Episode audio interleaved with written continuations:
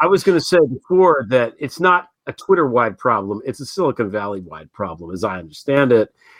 Right now, what's happening there, and, and again, Brett, thanks for hipping me to this, is that it's akin to the time period in the United States pre all the laws against monopolization, where the big companies were accumulating and buying each other out, and there was not yet laws against doing that. So there was monopolies, there was price fixing, there was all this bad anti-capitalist stuff, and the government had to you know, step in and begin regulating, um, which happened pretty steadily oh. from Teddy Roosevelt through when dipshit fuckhead Ronald Reagan decided that in his addled brain that regulation was somehow bad because who doesn't want tainted meat? Anyway, we don't have that right now in Silicon Valley. We don't have that with these companies.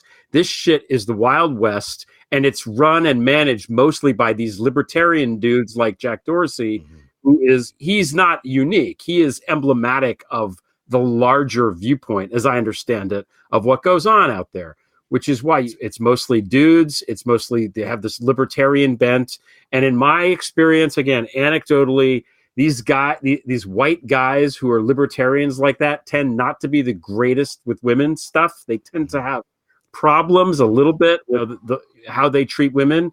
And that pervades the entire subculture out there. And there is no regulation on these things. So you have people like that in charge of what goes out on the platform and they're pretty much indemnified. If Twitter could be sued because mm. Jack P- Posobiec put something out there that's disinformation, it would vanish fucking tomorrow. But right. it can't be because they say we're not publishers. We're just it's just freedom of speech, man. We're just doing our thing. It's just technology, man. It's you know, it's punk, man. So that's the bullshit excuse. But the reality is that Zuckerberg and Dorsey and whoever owns Clubhouse and these things, they need to be on some way accountable for the stuff that goes out there, just like anybody else does. And if there's, I don't, I don't know what the answer is. I'm not a lawyer. I'm certainly not that kind of lawyer, but there is no regulation right now at all. And the rules that, that affect them do nothing. There's no financial incentive for them to clean this shit up. And that's the problem. If there was, it would be clean. That, that's a good point. Is that there's a financial incentive to have, have them you know, keep yeah. it bad, and there is. You know, like I use the example of like showing pornography on ABC at 10 o'clock or something like that. Ratings um, would go up.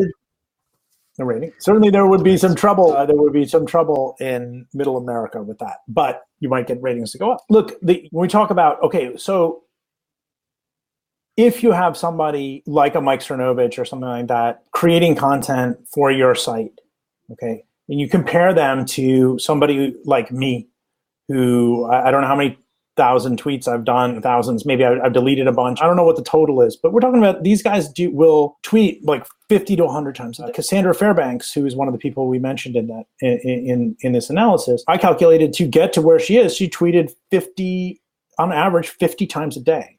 So they don't it's not only that they hit nerves that make people keep people clicking they are also dedicated to generating material for this platform they will live on the platform so it makes it it's much uh, harder for them to get rid of somebody who is keeping their stock up quite frankly well that's like greg and me we spend a lot of time on on the twitter it's uh it's, you know, I spend. I don't. You don't tweet. You, you don't tweet a hundred. You don't tweet a hundred times. No, no.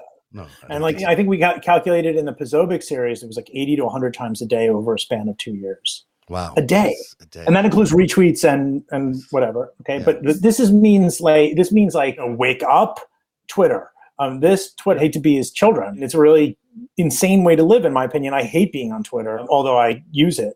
Mm-hmm. Um, you know, they dedicate themselves to this platform. They do periscopes. They do when they're not tweeting. They are so you are asking them to also get rid of somebody who is dedicated to their brand, whereas many sane reporters have legitimate criticisms of this. So they're not going to want to listen to them. They're going to want to listen to the people who are flooding the site with content and keeping their business going. Yeah, it's really interesting what you both are saying there because the the lack of regulation is fascinating considering the impact they've had. And, and let's go, go to this quote from Dorsey where he said, this is from the Rolling Stone art interview that he did.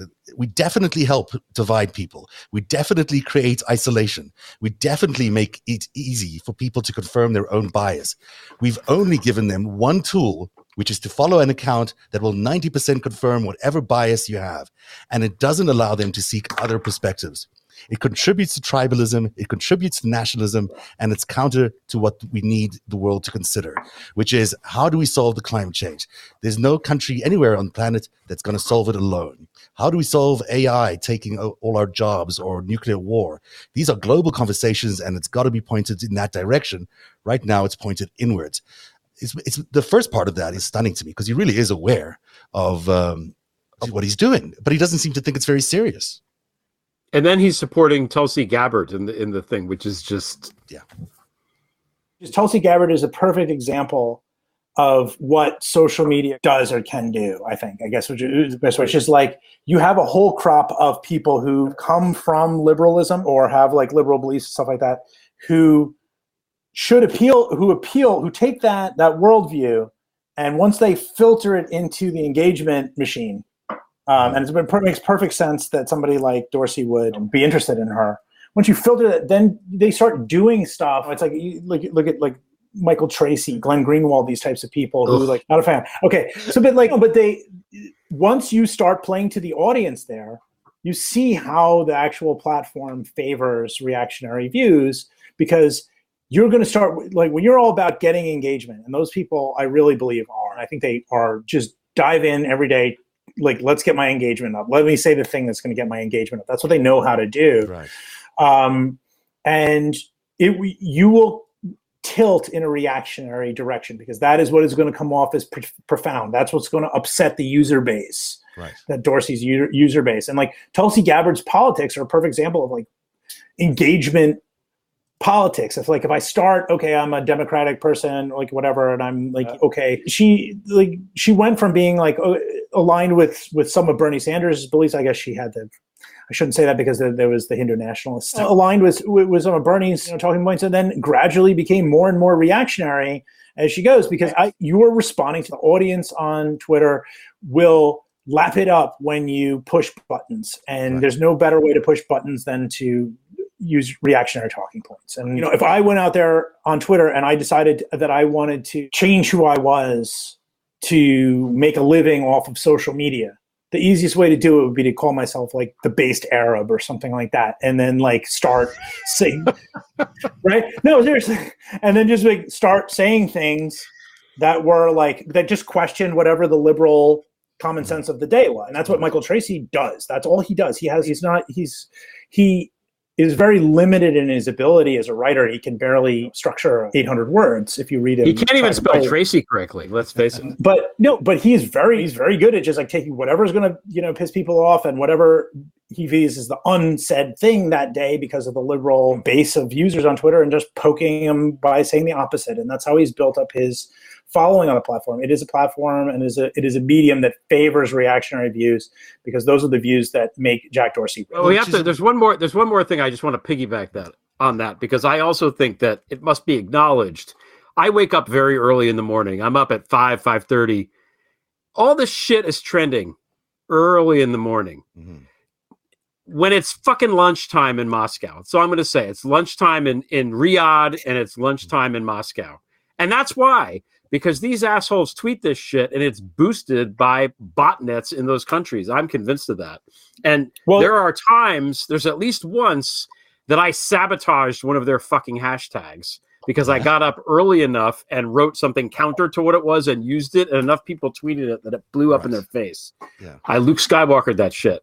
But like this is a game that they play. They do their shit and then it gets amplified by all of these accounts in countries that are having their coffee while we're still sleeping. That sounds like superficially like it could be like tinfoil hat or something like that, but it's not. It's actually demonstrably true. If you look at what happened with uh, Macron leaks, for example, I mean, these are like bots that primarily came from Russia that promoted Jack Posobiec's tweets. And I was really a skeptic about some of that stuff until I started reporting on it. And then I'm like, okay, that's how it happened. That's how who is just publishing this gibberish, promoting this Russian intelligence hack was going from 10 retweets to a thousand and like like that. I mean, it was largely automation. And you see these guys, some of these guys who, again, are Twitter are, are Twitter characters. And Posobiec is always the first example that comes to mind. I think I calculated at one point during um, the Hunter Biden thing in which he is just absolutely blasting off on Twitter, S- like an average of 6.5, 6, 6,500 retweets uh, per tweet over like a six tweet span in an hour. Wow. And I ask you, like, how, Wow. uh, yeah, but, crazy. and you, but but I ask you, like, how many times do you like retweet the same person Yeah. so, multiple times in an hour? We don't Yeah. do it. Like, I may have retweeted twice about this appearance. I feel weird to like spam Yeah. Uh, people with one. Right? You selectively retweet uh, friends and stuff like that. I I, I retweet Hannah Gais a lot because she's my colleague, and we're always DMing with each other on on SPLC's work chat. That's a little bit those type of things happen. But it's very rare that you just like keep retweeting your favorite person six times in a row. So who is who are these people? And you know, the reality is, it's a lot of automation, a lot of bots. Um, I remember an Andy Ngo repost of his video in which he was beaten, in which like there was like thirty nine thousand retweets, some kind of insane thing. Two months after it was a hot topic, and so who were those people? Yeah, theoretically it could have happened, but I just didn't see it organically, like in the wild on Yeah. Twitter. I just saw the numbers. Well, that's the fear, right? Is that they're leaning into one side of this debate, but really it's a civil war that we're having. Like they're putting so much emphasis on the right side that I don't know if that really is an accurate reflection of how many people really feel those things in, in the country. We think that there's 40%. Would there be 40% who support MAGA if we didn't have all these Twitter retweets and all this amplification going on Fox News and elsewhere? Probably not. This industrial scale information machine that's dividing America. And it's super serious. It's causing it's bringing us to the brink of the end of democracy. And yet we, we talk about Twitter like it's just a thing, but it's a part of this machine, it feels like, that's absolutely tearing Yeah. this country apart. Yeah, I agree. We'll be right back because Greg and I have something to talk about, and you get a few minutes, uh, Michael, to hang out. So guess what, Greg? Free bacon. It's for a moink time. Free bacon for a year. So do you like bacon or are you a, a, a steak person? Which are you? I we've covered this. I'm a steak person. I'm more of a steak you- person. You are more of a steak person, and you ought to be more of a steak person. And it's Moo and Oink, by the way. I discovered that's how they, get, they came up with the name. It's Moo, Oink, Moink. They deliver grass fed and grass finished beef and lamb, pastured pork and chicken, and wild caught Alaskan salmon direct to your door, helping family farmers become financially independent outside of big agriculture. Their animals are raised outdoors, their fish swim wild in the ocean, and Moink meat is free of antibiotics, hormones, sugar, and all the other junk you find in prepackaged in the meat aisle. Sign up to moinkbox.com. That's moinkbox.com slash narrative to get a year of bacon for free. And then pick what meats you want delivered with your first box. And then you can change that every month or cancel at any time. I, I, I since last time we did this, I did a little more research on this, Yeah. and I got you know I got the bug the the New York strip steaks. Zev, do you like. New York strip steak? I Oh, some people prefer these big porterhouse. The, I like a New York strip. Okay, and you can't go to the store and buy stuff like this because the the meat here is not that the supermarkets don't get the good stuff. So Right. i- it's important if you want good steak, you have to do it this way. Sorry, it's just that's So just you, the- you got the just the box. And, and what's in the box? Just lots of good meats. it's good stuff, man. It's like Ah. there's pork, there's steaks, there's So cuts of meat, and, and the bacon. So That's good stuff. that's stuff. Really good. By the way, Moink was founded by an eighth generation farmer who was featured on Shark Tank. I watched the episode. She's great. I really like her. And host Kevin O'Leary uh, said it's the best bacon he's ever tasted. Have you tasted the bacon yet? yeah, it's good. It's also It's- good. You got to fry it correctly, but Right. yes, Always. Yeah. And James Siminoff, uh, the creator of the Ring video doorbell, invested in Moink. They guarantee you'll say, Oink, I'm just so happy I got moinked. Is it what? So she is. it's the eighth generation farmer. Was the ninth generation back not a farmer? Like what? How does that work? That's I I. I don't know how that works, but I it's good. There, there's obviously something in the DNA is good because this is good stuff. And they really are fighting to keep the local farmers viable in America, so they're a really good uh, buy. Join the Moink movement today. Go to moinkbox.com slash narrative, N-A-R-A-T-I-V, right now, and listeners to the show get free bacon for a year. That's one year of the best bacon you'll ever taste, but for a limited time. Spelled Moink, M-O-I-N-K, box.com slash narrative. That's moinkbox.com slash narrative. The way we spe- spell narrative, N-A-R-A-T-I-V. Oh, there you go. I, I want to try some of that. You're going to send me some. Will, will you please? I'll send you something. That's good. All right, it's good. It's good. Here you go. Uh, let's get Michael back in here. Are you baking a steak, Mr. Michael? I'm. I apologize. I hope I'm not uh, bad for the thing, but I'm actually a pescatarian, so I apologize. They have fish too. They've Yeah, got fish, they have salmon. good fish, You know. yeah. Oh, okay. I'm still. I'm still. And you know how salmon is. You get the salmon at the supermarket. It's like got weird color and the yeah. That's true.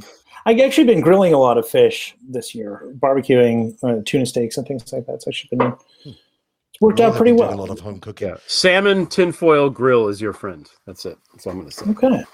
All right. Yes. I'm So- interested in that. What's going to happen here? And Twitter's uh, obviously very powerful. We've got this incredible divisive machine that's driving a, a wedge through the country. We're heading into another election where the wedge is going to get even wider. Do you think that Twitter's going to change? Is there even a possibility that Twitter's going to change the way it, it views things? So I guess as a person who is focused on on making those changes or uh, leading those cha- letting those changes happen, I don't want to close the door on it. I, let's put it this way: I'm not impressed that they suspended Nick Fuentes. hmm today. I'm relieved more than anything else, but I'm not like, oh wow, okay, they're really going to change. I don't believe that. As I said, they made these people, right? And th- that's worse than anything else. They created them from scratch. So my the answer is you know, I hold out a little bit of hope, but the only way for that to happen is the country has to change to such a degree that they feel like they can't get away with it anymore. Mm. I think, and that's really it. I don't feel like the, the leadership team itself is going to. They're not. They don't want to admit that anybody else, any of their critics, are right. That's the first thing. Right. I know that Twitter tried to like what would love to sell. I'm sure they'd love to get rid of their product by now, Dor- get it out of his hands. Dorsey would much rather focus on Bitcoin and Square and stuff. This must be a huge hassle. And you're getting SPLC is yelling at you at the same day that you're that Trump is suing you. It's like who wants this? Just take your money and run. That's what I would do. So it's possible that new leadership they could sell it, and possibly that it might change in some way there. But what I would really love, and this is some real utopian bullshit, I would really love to have have it go be replaced by a different platform for journalists, one in which the journalists could reach people without some of these problems. And then the fear of that is that like maybe that these bells and whistles, these extremists or whatever, bring more people to the thing and keep people clicking. And maybe journalism is a dying industry and it's something that focused on just getting the content to people would fail. I don't know. I don't know the answer to that. This is not easy. I have to give Jack Dorsey some credit because he's made a very successful product—a product that many people are addicted to. He's a smart guy. There's no doubt about it. Tearing the part, country apart, though.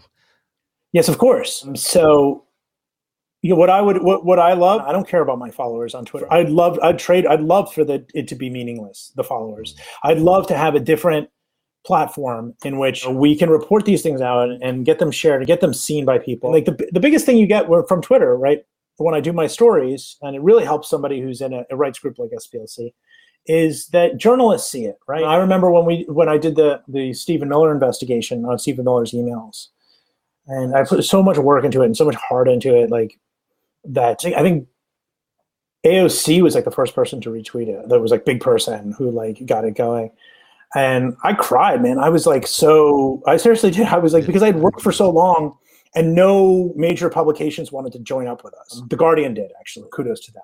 Um, but like nobody did. Everybody was just like no. And I, I had just so much of emotion invested, and I couldn't sleep because I was like worried about like what could happen. Like there's a lot of anxiety. It was a big story for me, and like Twitter really helped me. Like it, it got that going. And by that night, New York Times had written it up, and Washington Post had written it up, and then there was coverage on MSNBC, and there was like all this stuff that wouldn't have happened without Twitter.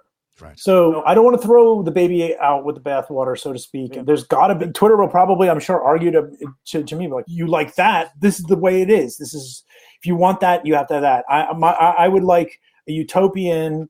My utopian vision would be something where we can actually reach people with reporting, serious reporting, and not be hijacked by like the post millennial. Do you know what the post millennial is? No. Oh my God. It's like Oh, this sorry. Canadian junk news website. It's co founded by somebody who worked for Russia Insider, of Okay. course. And it's like they run one source stories on Posobiec tweets. And Oh, it is God, that kind of thing. Yeah. Jar- Jar- Jared Holt did some reporting on them, found that they actually paid people five dollars a post. Like, just what? Like, I once got into a, a, an argument because they had they were really defaming me in a thing. They had an extremist write an article about me and, and Luke, and I, I got into a, a shouting match with them on like over the phone about it. And I was like, these are a bunch of kids. These are like twenty one year old kids in an apartment. Who knows who's funding this crap? And on Twitter, it is given equal weight to the very seriously reported investigation in Los Angeles Times or whatever. This is there's got to be a way get a way to get serious reporting to people and get it seen widely like it is on Twitter without this horror.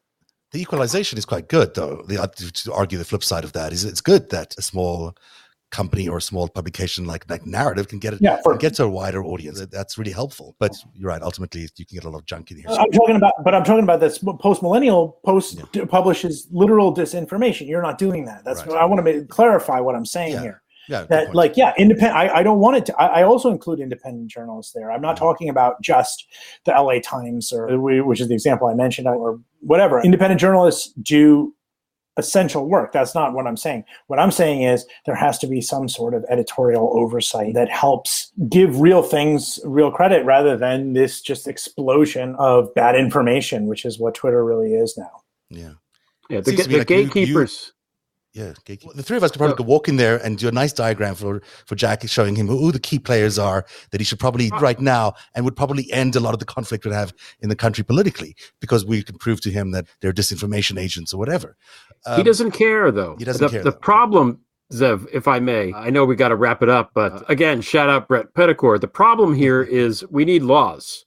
We need Mhm. Congress to figure out how to regulate Twitter and Facebook and all social media so that this shit that goes on the platforms so that those companies are held accountable for it, especially in a verified account. If a verified guy like Posobiec or Cernovich posts something that's that's demonstrably untrue and results in someone getting hurt or defamed or whatever, the platform that allowed the post to stay should be liable for damages for that. right. That's what needs to happen. They need to figure it out. And unfortunately, a lot of the people in Congress don't understand it. I don't know that Chuck Grassley or Dianne Feinstein are going to be so great with the new tech to under like there there aren't that many people on Capitol Hill who even understand what the problem is and how to fix it. So that's also part of the problem. We have to figure out what the laws should even be, what they should look like, how they would work, and make the Congress be the members of Congress understand it enough to craft the laws to pass them. That's the thing that needs to happen. And uh, we would also need to start passing laws in this country. That's also part of the that's- On that note, we can't solve that problem. We should mention Amen. Abby's off, off tonight because she's still not uh, got her voice back, but you can definitely catch her on The World Beneath, where some guy named Greg Olear is the guest this week, I think. Is that correct? And Uh, she's the guest on my show. There's a lot of Greg and Oh, LB it's like talking. a if, you, if you're missed episode. Greg and LB talking, this is a good week for you. So This even though she's not here jackpot. tonight, you can catch up with her there and all of Greg and LB's crossover mega experience this week. On It's uh, like when Marvel and. DC, when like Yeah. Spider Man and Batman are together. Yeah. Yeah, it's Anyway. amazing. And that's the show for tonight. We'll be back on Tuesday. I hope you have a great weekend. Thank you, Michael Edison Hayden, for being here tonight from Yes, the thanks. Southern Poverty Law Center. Great piece, and we'll keep following the story. And uh, we'll see you again soon. Thanks Good so night, much for having me.